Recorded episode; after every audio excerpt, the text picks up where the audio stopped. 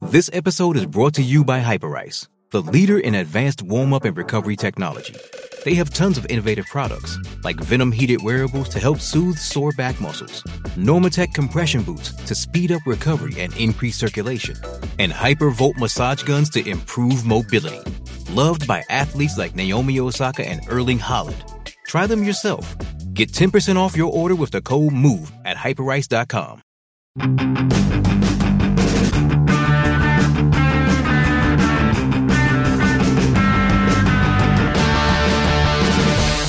Okay, Poper, since we do this as OHL stories, I've got a story for you. Okay. Building a gingerbread house is stressful. I don't need this kind of aggravation in my holiday life. That's all. Here's my thing with gingerbread houses they're a great little craft. I do them with the niece and nephew. I'm sure you, you did them uh, with your daughter at home. Correct. But why? They never get eaten. You end up throwing them out. They're a waste of money. Well, Just take your money and, and invest it. Save your two ninety nine or whatever it costs you because you're never going to eat the house. And even if you do eat it, it tastes like crap. The candies in it are garbage. The gingerbread itself is garbage. Head down to the Stone Crock, pick yourself up a gingerbread cookie. It's ten times better for you. Okay. I'm so against them. it's interesting you talked about the cost particularly because it's like we planned this, which we didn't. This particular gingerbread kit, 20 bucks. Oh my god, it's just a waste of money. It's it's for Habitat for Humanity. You see, Okay, they built it, home. yeah. Exactly, Yeah. right? So it's a great client gift. If you got employees that you actually like, let them do the craft. We had fun doing it after I got over the initial stress. And I will fight you though on the quality of the candies slash the icing. I did more of the consuming of that than I did the decorating. Yeah, when have you ever met sugar you didn't like? This is a good point. This yeah, you you have an issue. Like calling a spade a spade, you might have an issue. I do not disagree. I cannot argue that. You have seen me in media rooms the OHL round, and you know I get rounder and rounder with each media room passing. Well, so do I, but I'm more uh, leaning towards the the Lindt chocolates on the buses. When we were handing out the Lindt chocolates, and uh, you might have consumed about nine between Sault Ste. Marie and Sudbury. Yeah, but no, no, not, not. I think I had nine for that whole trip. I don't know, buddy. I don't know. But some of the players didn't few- want their Lindt chocolates. I Quite a few very rappers. happy. Quite a few wrappers. Holy cow! We had to clean the bus, just our area. I love me some Lindt chocolate, and anything else with sugar. I, I like that you supported uh, Habitat for Humanity, but I'm I'm again telling you, go to Stone Crock and St. Jacobs, get the gingerbread man there. They're much better. I don't dis- look. The the gingerbread house will never be eaten, but I did consume the candy along the way, and it is for a good cause in the community. So why not with the shameless plug? Speaking of uh, a good cause and linking it back uh, to the OHL, big fans, the Wetzel family. I uh, picked up my four cases of Girl Guide cookies from Miss O, Erin Wetzel, the other day. You are Uh. Oh, I'm those things are so good. But I, I like to tell myself I'm just uh, helping the, the Girl Guides. That's all I'm doing. It's just a donation. Uh, chocolate vanilla or mint chocolate? No, it's the mint ones. That's it's the only option. I don't know why they even sell the chocolate and vanilla ones anymore when you can get the mint ones. They're much better. So you can eat the vanilla cookies. That's why. Eh, nah. But I'm with you. Mint chocolate, solid Girl Guide cookie choice. Every year when I walk into the odd, every year they're set up at some point, and I look at them and I'm just like, take my money. Like you got me. I'm I'm not. I can't walk by here. Here's your twenty dollars. Give me my cookies and don't tell anyone I'm buying four boxes. It is what it is. They're so good. I'm old enough to remember when eight dollars would have got you four boxes. But that's Wow. Yeah, two bucks a box, Poper. Two Jeez. bucks. That's Yeah. all right. Last year, uh, Jay Taylor, owner of Morty's, his daughter was selling them, and I said, "Oh, I'll buy buy a couple boxes." And he goes, "Oh, they're out in my car," and he gave me like a box of boxes. I'm like, Jay, this is not good. I can't have. I I have no self control. I cannot have these in my house. It was really bad. I went through way too many boxes than I care to admit, and I started getting looks from family members and friends that I just started giving away boxes so that I didn't have them because again, I have no self control. That was a smart move on your part, though, because Yeah. you're right. I'd be the same way. If it's in the house, it's going to be eaten by me. I had four for breakfast. I'm not gonna lie. Breakfast of champions. Yeah. Uh, on the OHL front, and and this is completely shameless, but somebody that I was hoping that we would have on this podcast in the not too distant future to share some stories because he'd have more than a few. We really, unfortunately, like 78 is not near long enough to walk this earth, but Larry Mavety, described uh, by our colleague Jeff Merrick as a giant in junior hockey, passes away. So, as I said, shameless, we would have loved to have him on the podcast, but we had the opportunity, and, and for me, I wish it was earlier, but recently anyway, to see Mr. Mavety when we would make that one trip through Kingston. And just great to have a guy like that that didn't mind you walking up to him and having however brief those conversations may have been before a game between the Rangers and the Frontenacs. I think Merrick put it best. He, he was a giant. Yeah. Um, it, it, his reputation, a giant, but also as a man, he was a big, big man, and he did a lot for this league, a lot for Belleville, a lot for Kingston. Um, I never met him. I was too intimidated to go up and introduce myself in the media room because I think I only saw him in there twice. Um, but I remember the first time going to Kingston, I thought to myself, "Oh, I wonder if I'll get to see Larry Mavety." And I walk in the media room, and I saw a couple older gentlemen sitting along the the windows in the media room, and I'm signing in, and I'm like, "I wonder if one of those is him." And I didn't know what he looked like or anything. I just knew the name from my uncle's time as a Frontenac, and him and my grandfather telling me stories about his time in Kingston. And all of a sudden, I heard that voice, and I went, "There's Mav." that one was him. Um, it, yeah, gone way too soon. I wish uh, we would have had him on this podcast because you know all the people um, talking about him on social media all talked about the stories he had, and he'd been around this league and the game of hockey for quite some time. It would have been great to sit down and get some of those stories out of him.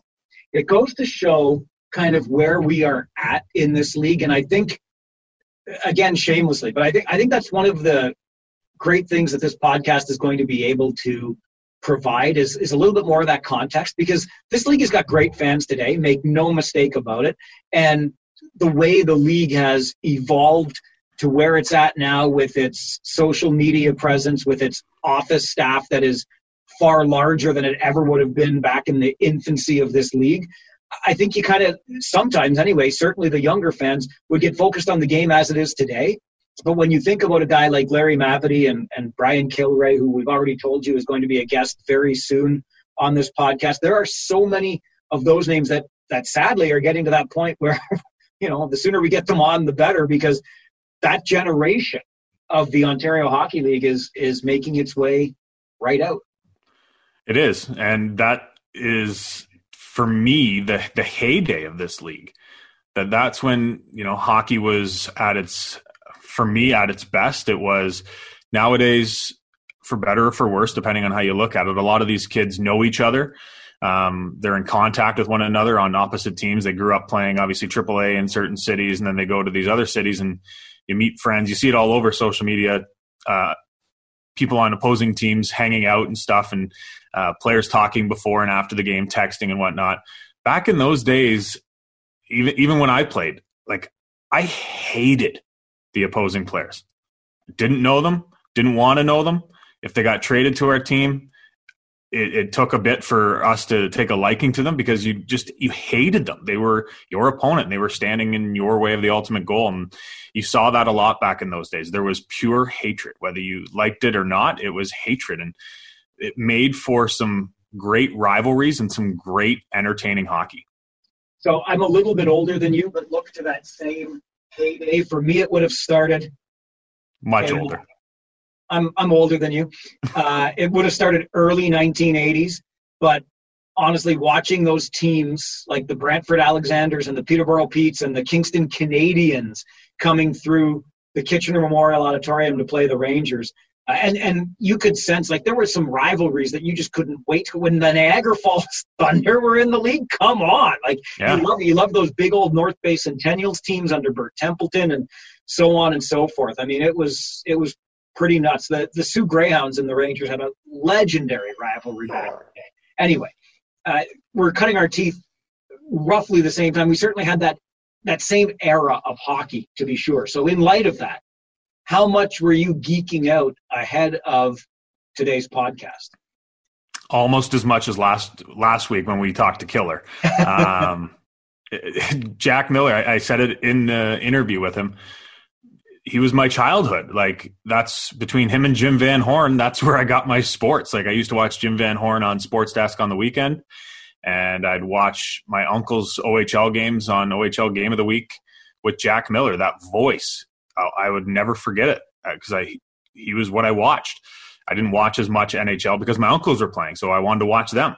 Um, and mom even the games that I'd missed, she'd record them all on VHS and I'd watch them over and over and over again. It was always OHL game of the week with Jack Miller. So I was like, um, when I first uh, spoke with him over the phone as a young broadcaster, I was totally geeking out. I'm like, oh my gosh, this guy knows who I am, is talking to me. And I used to watch him on television. I thought it was so cool. And um, we were talking off air. He just has that delivery as a broadcaster or even just a person speaking he just makes you feel like he's your friend. And you you may not know him but just that voice the way he talks it's just so friendly. And he's just an unbelievable broadcaster a great play caller and uh, getting to talk to him obviously a great storyteller too. Yeah that indeed. He's uh, his voice is unforgettable. It's synonymous with the quinte region and the sadly now defunct Belleville Bulls from the Ontario Hockey League. Who knows what the future holds, but we certainly get a glimpse into the past with these stories from Jack Miller on this episode of the podcast. So many things that we could talk about from over the years, but most recently we have the news of Larry Mavety. I'm sure this is somebody that you knew well and dealt with an awful lot. Uh, what are your reflections? Well, it's amazing. Uh, I was here obviously when when Mav came back, and and in as much as he was born in Woodstock, uh, he grew up here. His dad had a shoe store on on Front Street downtown here, and was very well known. And Mav came up through the minor hockey system and played for some local teams, played softball. He's an all around good athlete, uh, but he he played most of his career in the 60s and 70s before he retired. And it's kind of funny. My recollection is the day he came into the radio station. What was happening is Belleville originally was a tier two team. It was in the provincial junior hockey league, and at the time Guelph was in there as well. Uh, the Guelph Platers, they were tier two. So it's 1979. Uh, it was kind of a kooky situation in that the Bulls came into effect. Uh, it was a guy by the name of Howard Hazen. He was a Wisconsin guy who apparently was close to the Kennedys and for some reason wanted a tier two junior A hockey team in Belleville. They didn't have really any expertise, so they hired this figure skating coach basically to coach the team. Uh, they hired well, and the, general manager was a guy named Emerson. Uh, so he was kind of pulling the strings. It was a disaster. The team gets off to an 0 7 start. And Larry Mavety just retired. He finished up his pro career with Brantford Alexanders uh, senior team back in the day. And so he comes back. He's looking for something to do, and the team said, "Well, we need somebody to sell some season tickets. We need somebody to to um, sell some advertising. Uh, you interested?" And Mav didn't have anything else to do, so he says, "Okay." So the team gets off to an 0-7 start. So everybody's getting fired. Uh, they got rid of this Bobby Dyer, who really was out of his element, and uh, Dave Emerson was gone. And so Mav, they go to him and they ask him to be coach and GM out of the blue. So he comes into the radio station. Uh, Jack Devine, who was my predecessor, but Jack Devine was also at one time the president of what today is Hockey Canada, but then was the Canadian Amateur Hockey Association. Plus, he was also a member of the International Ice Hockey Federation. This is my my predecessor, who I worked with for a number of years, and and Mav came in to talk to Jack and these other local people who bought the team. And so that's the first time I had really met him. And that would have been in 1979. And he's kind of bigger. He was a big guy, right? And you always knew when Mav was in a room. And this whole thing coming out of the blue, okay, you're not going to sell advertising anymore. You're going to run the show. And he ran it and he started moving players. He moved some guys around. Remember, there was this one skinny defenseman, and it didn't take long for Mav to decide. Now, I mean, this is the Provincial Junior A Hockey League, 1979. Skinny defenseman. There was just really no, not much room for skinny defensemen. So we made a centerman out of him. So Doug Gilmour turned out pretty good uh, in that respect, uh, you know, and, and that's what got his career going. But he, he knew talent and he knew where it belonged. So the, it was a 12 team league back then. And Belleville ended up finishing fifth. The next year, he takes them to the Centennial Cup, which for the longest time had since become the RBC. Uh, and then they were in the OHL. It was just that fast. He certainly commanded a presence when in a room. Um, did you ever butt heads with him? Oh, what time is it? How much time have you got? I was intimidated uh, because you talk about the presence and, of course, big burly guy. And, and what I found out over the years, I mean, his bark was pretty good. His bite could be pretty good. But until you were able to sift through and find, okay, the bark is over here, but here's where we're going to end up, it took me months. And uh, it was just a whole new thing for me to work with somebody like that. I mean, 15 year professional hockey. He was a big bruising kind of a guy. He'd be obviously his voice was big and raspy and loud. And it would be funny, course, back in those days, guys, right? There's no social media, there's no internet. There was one way fans were able to stay connected with the hockey team, especially on the road. They were listening to us. That was the way you got it. So Mav's wife used to listen to the games and everything I would say. And sometimes he would just find a payphone after the game and call her at home just to see what I may have said. and I would, I'd get on the bus and, and I sat in front of Mav. Like most coaches sit in the front seat. Mav sat in the second seat in the right hand side and I was in the front seat. So, I mean, I'm within earshot. Of course, everybody in the bus was. Uh, he would say, why would you say such and such? I well, Mav, that's what happened. Yeah, I know, but why would you say it? And it was just such an intimidating factor. And then as time went on, and we had a pretty good relationship going anyway, and so you could always kind of wait for the bluster, work your way through it, smile. You do like his what his, uh, his wife at the time, Billy. She used to say, "Well, you know, it's a long way from his heart," and uh, she was right. Uh, he he was at times a very big bit, uh, teddy bear, but you wouldn't want to cross him.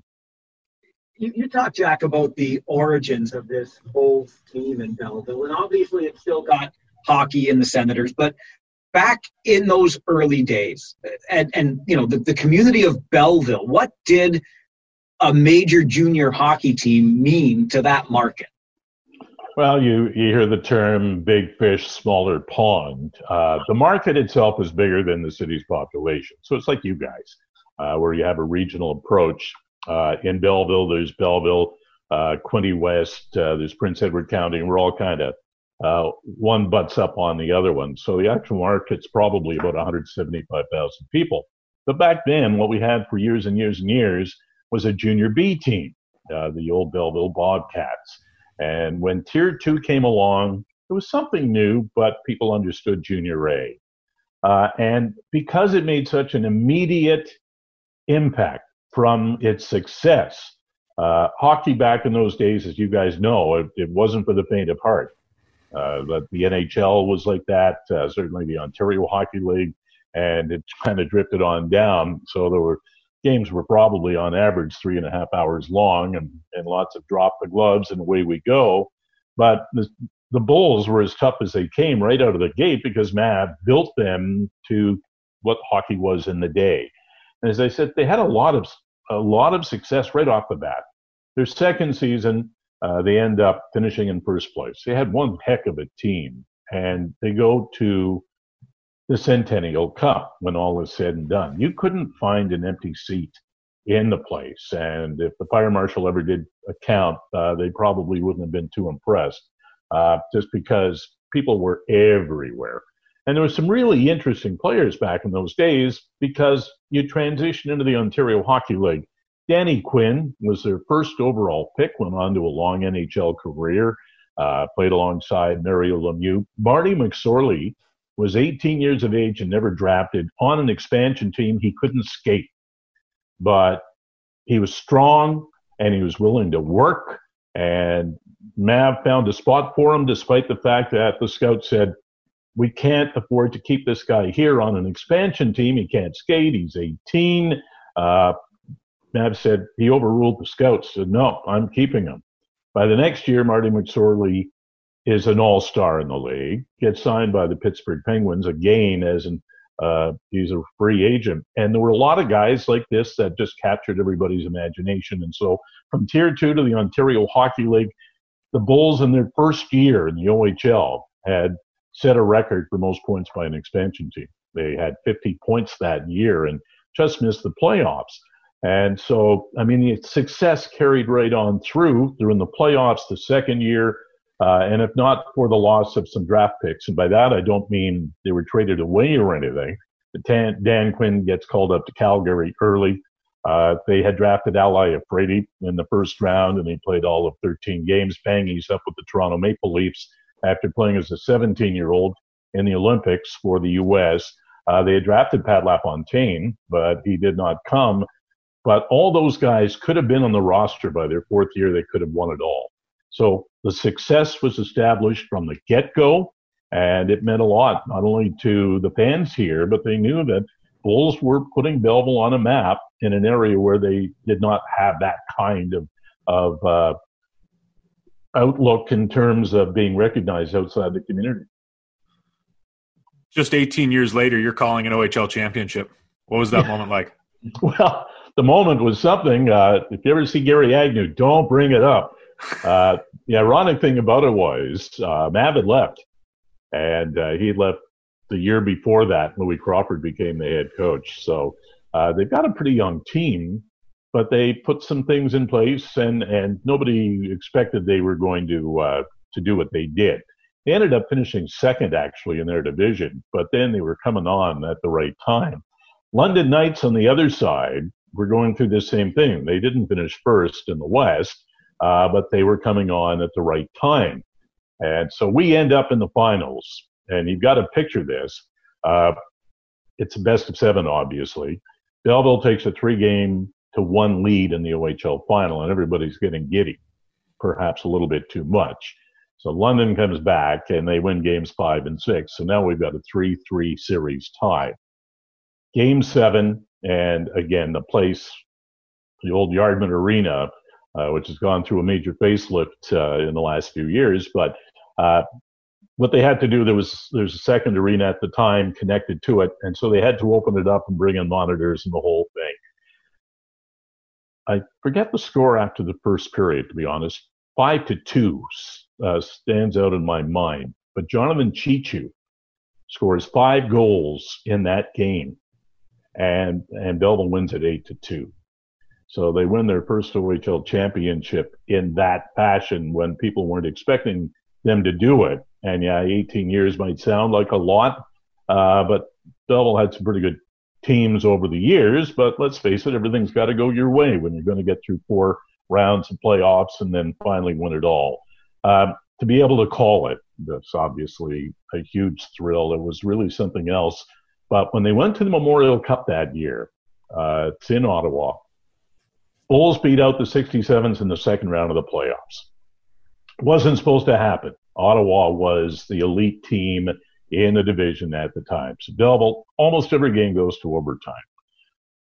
They knock them off. So now Ottawa's got all this time off from the second round of the OHL playoffs. It's about like five weeks until the Memorial Cup starts. And where is it? It's in Ottawa. So bottom line is they stuffed the Bulls in a hallway. Uh, and you guys probably know the Civic Center and the way it used to be, but there was a hallway where they'd sometimes set it up as a media meal down there. No dressing room, just basically this hallway, and they put the OHL champions in there. So there was a big to do about all of that. Meanwhile, Ottawa's fresh. They're healthy. They start running teams out of the rink as best they could. Acadie Bathurst was the Quebec Major League team of uh, the champions that year. Um, Marc Andre Fleury, pardon me, it was Longo who was their uh, their goaltender. Uh, Calgary was in it from the west, and then Double and Ottawa's in as the host teams. Ottawa's running everybody. They're running guys out of the rink. Guys are getting injured left, right, and center. Headline in the uh, Ottawa Sun, uh, calling them the Bank Street Bullies. I mean, it was crazy. Belleville had a lot of key injuries. Like I'm talking about four of their top five players. They go into the last game of the round robin. Ottawa jumps out for nothing. Justin Papineau takes a, a Luke Sellars elbow, knocks him out with a concussion, and Belleville's got nobody. They fight back, win that game in double overtime. Uh, the, the thing that was too bad, everything was left on the ice in that game, and then they got to play a semifinal game again against Ottawa like 36 hours later. But it was that game that I couldn't. I probably had as much emotional feeling calling that game and the comeback as I did in Game Seven of the OHL Championship. Pardon me, just because of the nature of what it was all about. Because it was guts, glory, everything out there. It's everything you wanted to see. I can't help but think, Jack, that a guy by the name of Brian Kilrea may have had something to do with that hallway that the OHL champs got stuffed into, looking for any edge the shrewd son of a gun could find. Well, of course, we're reporting all of that.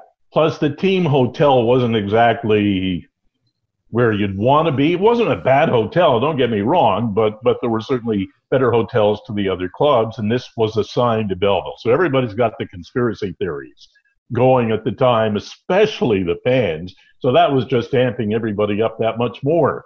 I saying, you know, you're already coming in with enough of a rivalry with the team. You've already beaten them in the round robin. You've already beaten them in a best of seven playoff series. Uh, how many times have you got to beat them in order to to advance?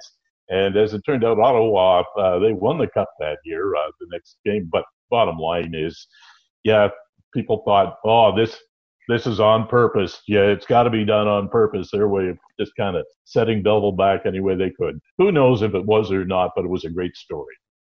We were talking to uh, Killer last week, and I asked him this question, but I'll ask you: How would you describe the Ottawa Belleville rivalry? You saw it a lot. Saw it all. uh, well, and and let's face it, uh, it would have been a lot like the old, like the real old London Windsor rivalry in that respect.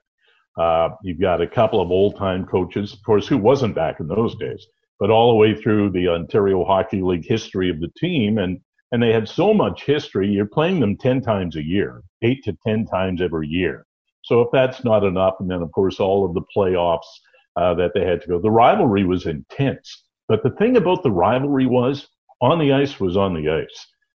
When the game was done, there was probably more socializing between Belleville management and Ottawa management than anything. I mean, the respect factor was there. They want, like Killer and Mav, they wanted to beat each other. Like the players wanted to beat each other. There was never any let up as far as the on ice rivalry was concerned. But when it was done, I think there was more friendships between the two teams, and even on the broadcast side of things. Uh, not that we have any reason not to be, but it was just it was one of those unique situations that you wouldn't necessarily find today. Not to the same extent as it was back then. We didn't have the same thing with Peterborough. Uh, we didn't have the same thing with Oshawa. Um, we had something close with Kingston, but Ottawa, there was the friendship, and it started at the top between Mavety and Kilrea. Both of those guys, lifelong minor leaguers at a time when the NHL, for the most part, was just six teams. Um, so those opportunities didn't come along very often, but they were great friends.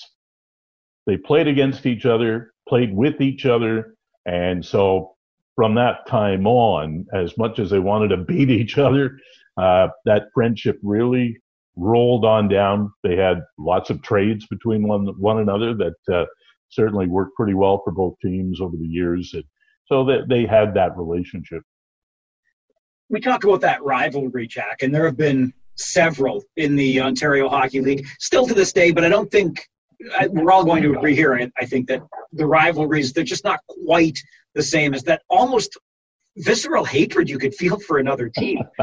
But you also talked about when the Bulls came into this league, how they were a, a, rough and tumble team, ready to play the kind of hockey that was being played. And that makes me think of another story that Graham Bonner shared with us on one of these recent podcasts about a game of the week in Hamilton, Bill LaForge's Steelhawks and Terry Crisp's Greyhounds. Yep. And before the game could even start, Jack. So here we are. You talk about from the broadcast perspective, the pre the showcase of the game, right? And there's a pregame brawl before there's an official on the ice that goes on for, depending on which wives' tale you believe, anywhere from about 10 to 30 minutes. I remember watching it.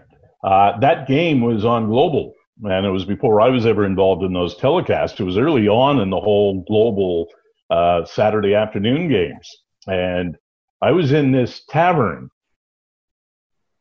Okay, uh, but nonetheless, well, I just went in to watch the game. They got it on, and it was the old Mountain Arena that that game was being played in, and like the game hardly I, I, don't recall how long it took before the game finally got started and i do believe it was from that that the league started putting linesmen on the ice uh, during warm-ups because this was a war and it was on a small ice so you can imagine what it was like and it's all being televised and right across the province and uh, the league was very uh, embarrassed about the whole thing uh, that was back, I think, around like 1984. But it's funny you bring up that particular game. We had things like that over the years, especially, you know, somebody would want to cross the center ice line uh, during warmups. Uh, there wouldn't be anybody on the ice as far as the officials were concerned. Belleville and Kingston were just notorious for that. Somebody was going to do something dumb and and just get things started, and uh, it didn't take much to get it started, to tell you the truth. Belleville Kingston probably more than any from our side of things. Peterborough, the same thing. It's funny, Jeff Toohey uh, tweeted out this picture uh, last week, and it was about the per- and it was after uh, the announcement of Mav's death. And talked about time that that he and Mav and Jeff was a trainer at the time. Dick Todd as the head coach of Peterborough Petes, and so the benches were very close together in Belleville at the time. Mav's uh, at the one extreme of his bench and Toohey as the trainer, he is almost within arm's length of, of Mav, and Mav's screaming over at Toohey, who's mouthing back at Mav. Mav's yelling at Dick Todd. Craig Cox, I don't know if the name means anything to you or not, and a big, tough guy. Uh, played some games with the Vancouver Canucks. Uh, he, he, had a little NHL career. Big guy. So Mav and, and Dick Todd and Jeff Toohey are just yelling at each other and and Craig comes over and says, "Hey Matt, you want me to go over there and maybe talk to Dick for you?" That that was Craig Cox parlance for uh, not talk, but uh, Mav had to call him off and then pull him back. But it was that kind of hatred that the two teams had back in the day, and and Dick Todd was in Peterborough for years, and Mav was in Belleville for years, and and if you want to talk about a hatred, it was probably those two teams, Belleville, Peterborough, that had it as much as anything. Peterborough back in the day, uh, they used to refer to themselves as Canada's team, and they were very successful and uh, went to a lot of Memorial Cups. They won a couple of Memorial Cups along the way. They had the Strut as an organization, and uh, they had this dinky little rink uh, ice surface to this day with square corners. It was certainly the team was built for that, and it was a tough place to play at any time. We had the internationalized surface, and so it was tough for them to play. But Ty Domi would come in, uh, and I can always remember, of course, Ty's like five foot eight playing junior hockey, and uh, we had a guy Troy Crowder, and the two hated each other. And Crowder's about six six, Ty's about five eight, and they fought every game they they would tie well Ty would tie him up as best he could, and then he'd look at the Belleville bench and stick his tongue out at them while you know Crowder's trying to get his arms loose. Uh, there was no love lost, believe me, between the Belleville Bulls and the Peterborough Petes. You mentioned at the start there about the uh, the OHL game of the week. That's where I first knew who you were because I used to sit in my basement as a seven year old and watch my uncle's games on OHL game of the week. My mother had recorded them all on VHS or whatever, and it was Jack Miller with the call. And then when I actually got went to work in uh, Wingham um, in radio, I sent you a demo, and you said that you would get uh, you'd get back to me and take a listen. I was like, oh my gosh, Jack Miller just listen to me. Yeah, I'll be calling you next week on that, Chris. Yeah, okay, perfect. Yeah, I'm sure it wasn't great going back listening that far back, but um, you, go from that kind of stuff to obviously uh, the Belleville games, and then you're um, filling in on the Ottawa Senator side um, from time to time. What was it like though when you got the call that, or when you found out that uh, Belleville was losing uh, the Bulls? Well, it wasn't a call. It was uh, it was face to face, and um, Gord Simmons, uh, the owner at the time, and I'll never forget it. It was the day before my birthday, so he uh, calls me at home and he says uh, he's in town. Can we meet? Said, yeah, sure. Nothing unusual about that. But then he said, meet me in George Burnett's office. We never met in George Burnett's office. Uh, anytime we got together, we, you know, we talk at the rink or we'd go have a bite to eat or something. We never met in George Burnett's office. And I thought, something's up. Then he asked me to bring my wife, CJ. Well, it doesn't get any more unusual than that. She was at work, and I said, "Well, uh, no, she she's working, but I'll see you at two o'clock." Nothing had happened to that point, or at least been announced. So I walk into George Burnett's office. His wife is there, and I'm thinking something's not right. And I was expecting the worst for some reason. Uh, and he said, You know what? I don't know how to tell you this. Uh, so here it is. I've sold the team. It's moving to Hamilton next year. Board of Governors is meeting in an hour to uh, make uh, make it final. It was just like that, and uh, I think Mike, you and I talked that night, if I'm not mistaken. We did. Uh, it, it had come down just like that, like bang. I was on city council here at the time, and I called the mayor to let him know what was going on. On my way out of the office, uh, and I thought, okay, I'm get back to the radio station. Um, Simmons says to me, uh, I would appreciate it if you wouldn't say anything until after the board meets. And I looked at him, I said, you know what? Any loyalties I may have had in the past year are gone. Uh, I have a job to do. And I walked out. So put the thing out in the afternoon, still trying to come to grips with this whole thing because we've still got seven games left in the regular season. Uh, now you've got a full lame duck situation. The final games, the home games, they were almost all sold out. Uh, the nostalgia had taken over the community, former players who had come back, and so on. But I guess the irony was the very next night, the Friday night, uh, we're playing Kingston. And so Larry Mavety is there, of course, and Mav was there through all the beginnings, and and I asked him to come on the air so we could talk about all of this. But um, he had come over, and well, we were in break or something, and both of us had a tear in our eye uh, because the loss, even though he had left years earlier, he had put a lot of his life into that franchise, and it was still his hometown. Uh, just the shock that came because there was no there was no rhyme or reason that the announcement would be right then.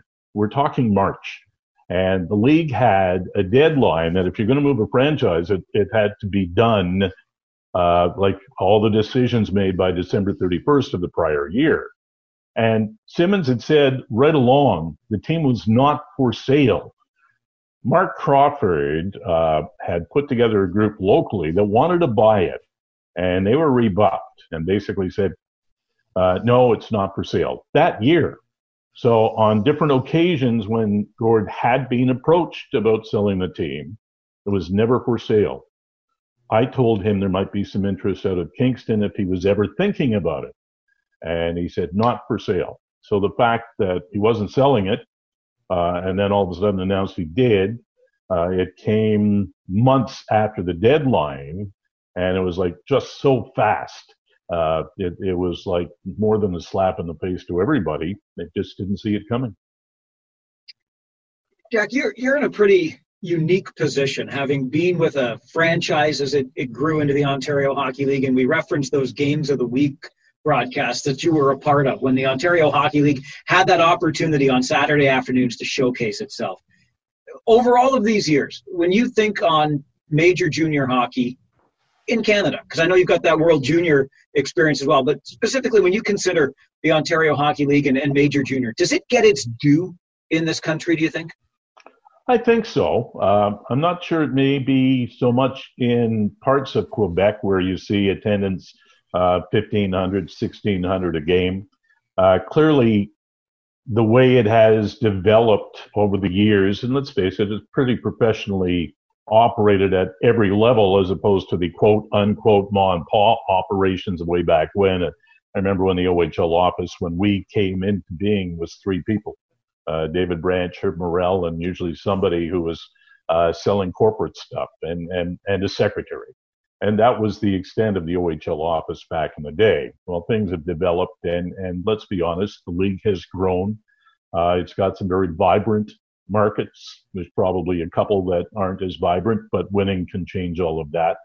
I, I think it does. And the national attention that it gets through the television contracts we were the big fish back at the time, the OHL game of the week, because it was the only network telecast. It, it predated TSN, uh, predated Sportsnet, obviously, and and their games when they did come along, the uh, Saturday afternoon games used to get much higher ratings than what the national audiences were uh, the next night. So I think, especially in Ontario, I think it does.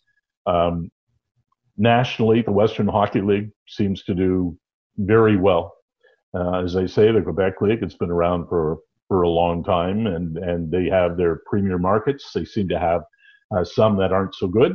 But bottom line is, I think junior hockey gets us due because I see what happens in the States, for instance, where it doesn't. Uh, they don't have major junior except in a, in a few places in the Western League in Ontario.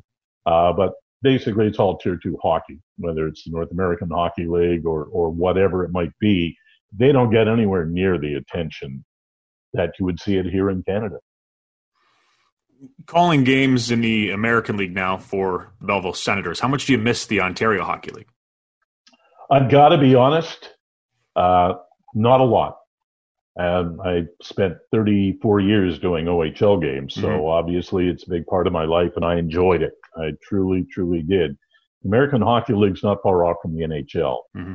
Uh, the operations are different, uh, certainly in terms of um, the arenas. In most cases, uh, you're looking at a lot of pro arenas. Like when we go into Cleveland and, and you're playing out of, you know, the same building the Cleveland Cavaliers are playing in, and and others like that. But then you can go to Utica and they're building a smaller than ours, so it's kind of a mishmash. But bottom line is the hockey's really good, and and that's the biggest difference of it. Like I can think of times, and you guys have probably been through this too, where you've got a team that's struggling. Well, Kitchener doesn't do that very often, but you know, Belleville would have some years where struggle and, and calling a game would be tough. Uh, in the American Hockey League, even when a team is struggling, they're one goal games. You don't get too many blowouts and just the nature of the game because so many of these guys, they're, they're in your lineup one night and they're in the NHL the next. And that's the back and forth of it. And like even the worst pro is going to be better than most juniors, uh, no matter how you cut it. So the level of hockey has been a pleasure to call. Uh, certainly, we're we're just such a small entity in the American Hockey League in Belleville, and wondering if it was going to work or not. Uh, there's still some work to be done in that respect, but at the same time, the, the hockey, the level of hockey guys, outstanding. And like I say, you're one level below the NHL. Last year, Belleville had 178 transactions or something. That's the tough part. Moving between Brampton of the ECHL to Belleville, Belleville to the NHL. But Ottawa had so many injuries the last two years. Guys back and forth from Ottawa to Belleville. It was it was just a standard week in the American Hockey League uh, with the Belleville Senators. That's the tough part. Uh, you don't get that kind of roster turnover in the Ontario Hockey League. And that was one thing. You've got players in the OHL, and that was one thing I really did like, uh, is that players are going to be around for a few years for the most part. Uh, you're going to get to know them. You're going to watch them grow as a player and as a person, and that that is really fun. And for the fans, it's a lot of fun. Uh, in this case, the players may be better, but they may be around a year or two, maybe three. Uh, they're going to be up and back and if Ottawa likes them, they're gone. Uh, so fans have never gotten used to that aspect of the American Hockey League, and even for me, uh, you get a roster of some teams, Utica, for instance, and they, well, we've got 31 players on the roster. you wouldn't see that in junior. And then it's okay. Uh, which 20 are going to be dressed for any given night? There's challenges with that, but that's our problem. Bottom line is the hockey is great, and as such, I've enjoyed calling it. You talked about arenas, and, and we touched on the Yardman earlier, and you mentioned the facelift, which unfortunately, in my opinion, took away one of the most unique aspects of it. Right when you were talking about Peterborough and the and the rinky dink or the smaller ice, you had the international sized ice at the Yardman. You had the bull's head, the big bull's head mounted to the wall. It felt like a barn. How much of an advantage, though, was that ice surface for the home team? I think early on, uh, it was a big advantage because, especially when teams from the West were coming in, uh, Windsor, London, Owen Sound, they all had these small arenas at the time, small ice surfaces. they come over and, and one player, I remember he described the Yardman Arena as looking like Lake Erie. Uh, so why? Because it was international dimensions. It was, it was 100 by 200 and it created some interesting things for them. Now, teams that came in a lot, uh, it wasn't as big an advantage for Belleville. But if you had a team that really couldn't skate well or handle the big ice, then you're on it 34 games of the year. It, it could be a detriment. I would say over the years it was a it was a plus, but it wasn't the same kind of a game in Belleville. It wasn't going to be as physical a game in Belleville. Usually, defensemen were afraid to go too wide, uh, so any kind of of contact on the boards. It wasn't there like it would be in a normal sized arena. Uh, goaltenders, they would misplay the angles until they could adjust them. So it was an advantage for Belleville. There's no two ways about it. But as hockey progressed, and we've seen the level of play in the Ontario Hockey League obviously uh, grow significantly over the years, where skill took over from what used to be a physical game uh, now skill has taken over, and players can handle that. And so it wasn't as much of an advantage as years went by uh, because most teams could come in and they could handle it uh, as well as anybody because you always had good skating uh, teams that would come in, and certainly every team had their share of highly skilled players. And so as years went on, uh, the home ice advantage aspect of it began to diminish kind of reminds me bringing it locally to the old like Elmira arena where the seats are right up against the glass and like as a player you feel like you're in this tight little bubble. I can only imagine those green seats alone just intimidate you when and they start you know doing the cowbell when they're coming out. I'd be terrified as a as a visitor. What was one of the most uh, let, let's say crazy things you saw in that arena? Oh, where do I start? Uh, I mean, we're talking about uh, hockey back in the uh, in the early '80s, but probably the weirdest thing I ever saw were the Cooperalls, uh, when all the players had to, to wear those uh, somewhere around '83, '84, whatever. And thankfully, uh, people used to think that players were in their pajamas uh, out there they're playing. There's a balcony on on the south side, and so it was all season ticket holders in the day. And one particular season ticket holder, his son played for the Bulls. Uh, I won't tell you who it is. Nonetheless, there used to be, believe it or not, alcohol involved with some of these fans. I yeah, oh, I know. No, I know. Wow. Well, anyhow, Olsen this one per, yeah, well, in this one particular game, um, like that's not a very high balcony. I mean, it overlooks the ice, and this one player's father, and he'd had a few before the game. Obviously, he, he had a couple of cocktails at dinner. His son gets a penalty during the game, and he didn't like the call. The father didn't like the call. Pill picks up this big ceramic garbage can and heaves it onto the ice, and he didn't have to throw it far. And because it was ceramic, it shattered. Everybody could see where it came from. Everybody could see who threw it there was nothing subversive about it. It was like, because I'm sure he yelled something at the time out on the ice, it flies, and, and away you go. Um, between that, the many brawls back in the old days that uh, you used to have, Craig Billington, uh, Belleville's playing Brantford, and Allan Bester is a goaltender with Brantford. Not a big guy. Craig Billington, not a big guy the, the brawl was complete. Like both benches are emptied, so the goaltenders end up coming to center, and neither one of them weighed more than 160 pounds, trying to fight. And it was the funniest thing watching this because they've got the goalie equipment in, and you know people like a good goalie fight. This was not, and uh, so, but yeah, that was pretty strange back in the day. Jack, that's the second time Brantford's name has come up obviously the, the now defunct Alexanders. You mentioned the Guelph Platers before. We know Guelph is still in the league, but back as the Storm after the Platers moved to Owen Sound, etc. I'm on a personal mission. I'm going to tell you right now to get Cornwall back in this league. I've got no skin in the game. I don't know much, but I, I'd love to see it. Is there a market that you miss or a market that you think the Ontario Hockey League should be back in? Belleville. uh, well, I'm afraid that won't be happening anytime soon, no matter what. Uh, the Senators are going to be in Belleville for a long time. Uh, they have another seven or eight years left on their lease and then some options on top. Be that as it may, I know a lot of people in Belleville, Chris, would like to see junior hockey back. And I'm aware that there was a team uh, in the league that looked at Belleville almost immediately and were asking about the city's plans for the arena and what they were going to do. So uh, this is before Ottawa had come online, but it was uh, officially at least, but uh, the talks were underway, as I understand it. But there was a team that, that was looking. I don't know if Cornwall will do it. Um, the problem with Cornwall, and I'm originally from Cornwall. I grew up with the Royals. Uh, I've been here since I'm 20 years old in Belleville. Um, the rink is the same age as ours. Uh, they added some seats years ago. It's a nice complex. But when they had the OHL, it wasn't supported because maybe it was timing.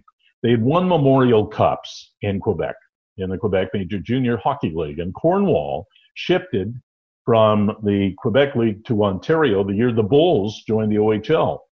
And so we had that connection in that respect. But I can tell you that it wasn't well supported over the years.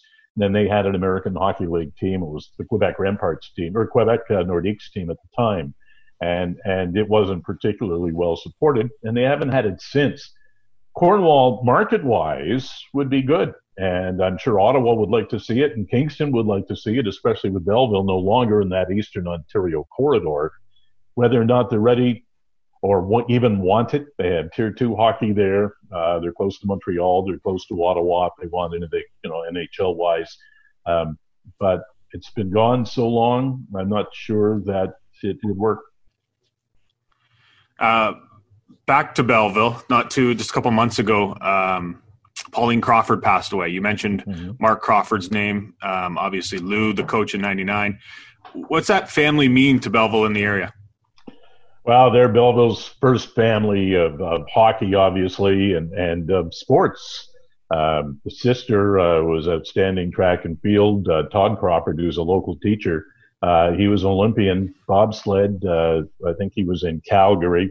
Uh, he's been a master track and field guy since. Coaches a lot of uh, the teams out of uh, Moira Secondary, which is now East Side Secondary. But yet, uh, there's others uh, as well. Um, there's a brother Eric who is involved with player development with the Montreal Canadiens, and for years was with Mark in Vancouver when he was there. And so you've got a, family that they all played the game. Um, Peter, who uh, is now a successful businessman in the St. Louis area, uh, Bobby Crawford, uh, who played in the NHL for years, scored over 40 for the Hartford Whalers one year and very successfully stayed in Hartford and, and as a businessman. Uh, the Crawford family, I mean, that's that's deity when it comes to not only sports, but especially hockey. And, and Floyd stayed in it. Uh, he coached the Junior B team for a number of years, took them and won a Sutherland Cup uh, one year, which is an Ontario Junior B championship. So they've always been there. And Mark is a player, and, and for the most part, he was a minor leaguer, did play somewhat with Vancouver, but you know, coaches coming up through Cornwall. His father Floyd coached in Cornwall for a year. Uh, so they've always been there. And Floyd, you have to remember, he was the captain of the 1959 McFarlands. I'm sure, Chris, you remember that. Uh, the 1959 McFarlands won the world championship. This is the world championship as we know it today, where we send our best players. But back in 1959, the team that won the Allen Cup went to the World Championships, and Floyd Crawford was the captain of that team that won the world title uh, in Czechoslovakia back in the day. And so this goes way back for decades and decades and decades. And then the kids just kind of picked up where Floyd left off, and he never left the game. He was either scouting, and he scouted for the Bulls for years. He was the head scout. Uh, one of his sons, Mike, was also on the scouting staff. Uh, he, as I say, he coached a junior B team when they were here, the Bobcats, and uh, plus Floyd coached in Guelph for a year. Uh, he coached coached in Cornwall, so they've always been front and center. We touched on that 99 championship team. Obviously, the Bulls had the run to the OHL final in 08. Uh, is there, and I know it's kind of like picking a favorite child, Jack, but is there a player or a season that stood out for you with the Belleville Bulls in your time? Um, there were a lot of players over the years that that really stood out to me because of not just what they did on the ice. I mean, you can always over 34 years you're going to see dozens and dozens and dozens of players that that will be unforgettable for what they did on the ice. I always remember early on, Craig Billington was one of those guys. He was just such a nice guy, a practical guy. He played uh, with Belleville earlier 80s to the mid 80s uh, before he got drafted by New Jersey. And back in those days, you didn't have video, but he would have his billet bring a camcorder to the games and tape them, and, and he was so analytical. And to this day, I think he is now the assistant general manager of the Colorado Avalanche. Guys like that. Darren McCarty was another one uh, on the ice, fearsome, could score you 50 goals. He'll get you 150 penalty minutes. He'll get you 100 points overall. He wore the captain C because of the leadership uh, qualities. And, and Darren McCarty was, again, one of those guys that never took a game off, always came to play. Off the ice, great with kids. Uh, so many of them, because in a smaller community, uh, it's so much easier to interact.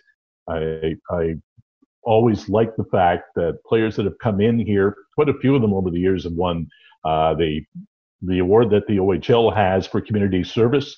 And a number of Belleville players over the years have won it because they've gotten involved in the community. So to uh, to take it down to one team, certainly the '99 team was one you're not going to forget. But there were others down over the, the years that maybe weren't quite as talented, but they they had off the ice a presence in the community, nice people, interacted well. On the ice, would put it all out there. Uh, you never had to question the fact that they came to work every game, whether they got a win or a loss, uh, no matter what. You would never, ever question uh, their work ethic. And that was sort of the mark of Belleville teams over the years that no matter what happened, that they're going to be the hardest working team on the ice. And, and that endears people like me to what they do. We Mike mentioned that uh, 08 final against Kitchener, the man behind the bench. I didn't year. who that was against. I just said oh. they, Wow. Uh, the man behind the bench, still in the league, George Burnett. Uh, I don't know if he listens to this podcast. He's been on a couple times, but what was it like dealing with the infamous George Burnett?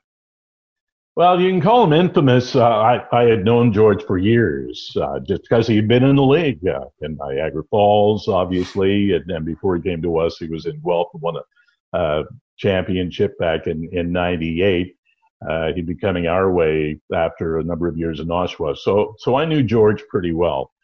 You have to remember, and again, you're dealing with different personalities. And it's ironic you bring up George. He texted me the other day about Larry Mavety as he, he knew we were close.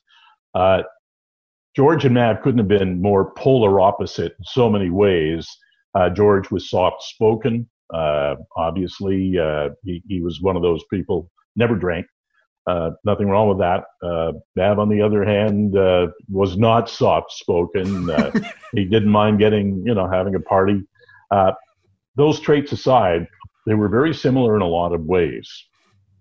Their word was their bond. When they told somebody something to their, uh, the best of what they could tell you at that time, that's the way it was going to be. Both honest. they traded a lot uh, they, you know, uh, let's be honest. Uh, you know, Mav was known as Trader Mav in the day to get the players he wanted. But George did a lot of trading in his time as well, so we were kind of used to that aspect of it. But they went about their their work a little bit differently, and uh, George was always upfront with me. I was always upfront with him. I had no issues whatsoever with George Burnett. Uh, like I said, I liked his honesty. Uh, he was open with me uh, from the media perspective. Um, anything I ever need, he made sure I had. And he would tell me stuff that maybe wasn't for broadcast purposes, but just to give me a foundation of something that might happen so you have a better understanding of it. Um, I like George Burnett and the fact that he's still doing it today and uh, doing it very well speaks a lot for the man and the way he has adjusted as the game has changed over the years. Uh, he's adjusted big time. And I saw it here when Jake Grimes was the assistant coach. Uh, here when George got here in 2004, and Jake was with him until the team left and could have had head coaching opportunities elsewhere. He has now gone to the Quebec League as a coach and GM. But the fact that he would stay as long as he did shows you the respect factor that George not only had as a coach, but as a teacher. And that, that was his trade. He was a teacher by trade and he carried it to the coaching position. You might say, well, that's the job of a coach. But in junior hockey, it really is the job of the coach. And, and George was a good teacher, but not only for his players, for the people who worked for him as well. And so the George Burnett experience for me was nothing but great. And I don't say that just in case he's watching. You'll be happy to know his relationship with the media hasn't changed. I don't think he's turned down Farwell and I once for an interview, and we've bothered him a lot over the last five years. Oh, and, I'm sure you have, and, and he never will. He that that was the nice thing about George. He understood everybody's job, uh, and we all had a job to do, and and I more so being the team broadcaster. So, uh, you know, we'd have to do interviews before every game for the pregame show, and how many times afterward. But he was uh, he was the same with everybody. And and you're right. Uh, I never saw him turn down anybody's request for an interview, and and he he gave them the time, and he didn't just kind of slough you off. I know there were some days I'd go in there to do the pregame show, and I'd have to ask about 19 questions to get three minutes out of him. But other things might be on his mind. But other times I'd go in and maybe three questions, and bang, we're done. Uh, because you know he was uh, in a talkative mood. All coaches are like that, but uh, you know, George, as I say, I've seen both sides of the coaching gamut, uh, what it used to be like, what it is today, and you have to admire coaches that can transcend from what it used to be to what it is. I mean, when George was first hired, it was a funny story. Um, I think it was Bill LaForge, I could be wrong, that had been fired in Niagara Falls. And George was a junior C coach at the time and teaching.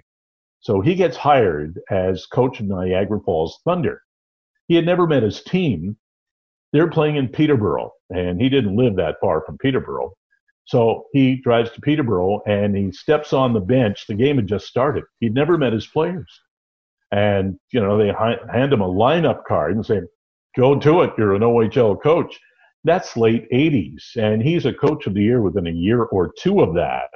Uh, and the game was different then and he was able to coach a team that played on a really small ice surface in Niagara Falls.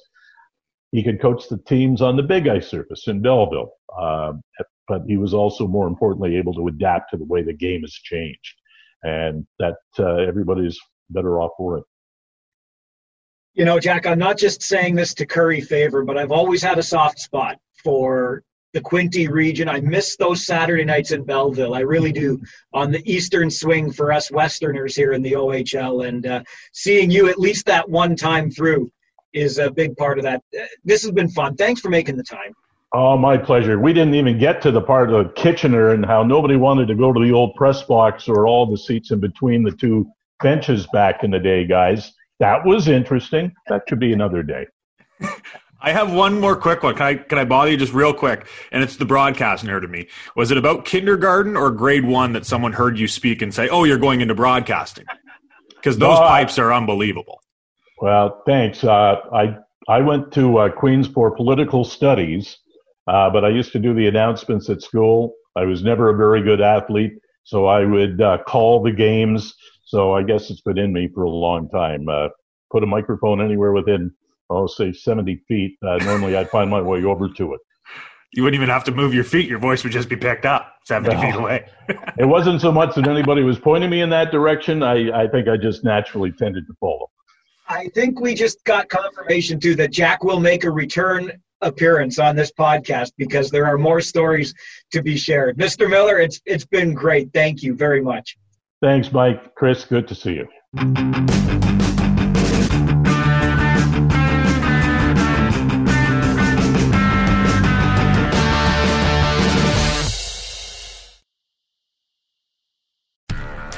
Do, did, will, the Story of People podcast is now available on the Crier Media Network. The first five episodes are here and feature some incredible guests that fit into one or all three of those categories. Ready? Tara Sloan from the San Jose Sharks Undercurrent podcast at NBC Sports. Marianne Iveson from Iveson Voice and the Let's Take This Outside podcast to talk about the world of outdoors as well as voiceover land. Ariana Hunsicker, future Canadian Paralympic swimmer, already winning tons of awards for this country. Scott McGregor from the Hot Wallet podcast to dumb down the world of crypto, Bitcoin, and NFTs so you don't have to. And Jackie Holowati from Climate Pledge Arena in Seattle, Washington, the first net zero carbon certified arena on the planet. Wherever you get your pods, wherever you watch your pods, and on the Crier Media Network. Another Sound Off Media Company podcast.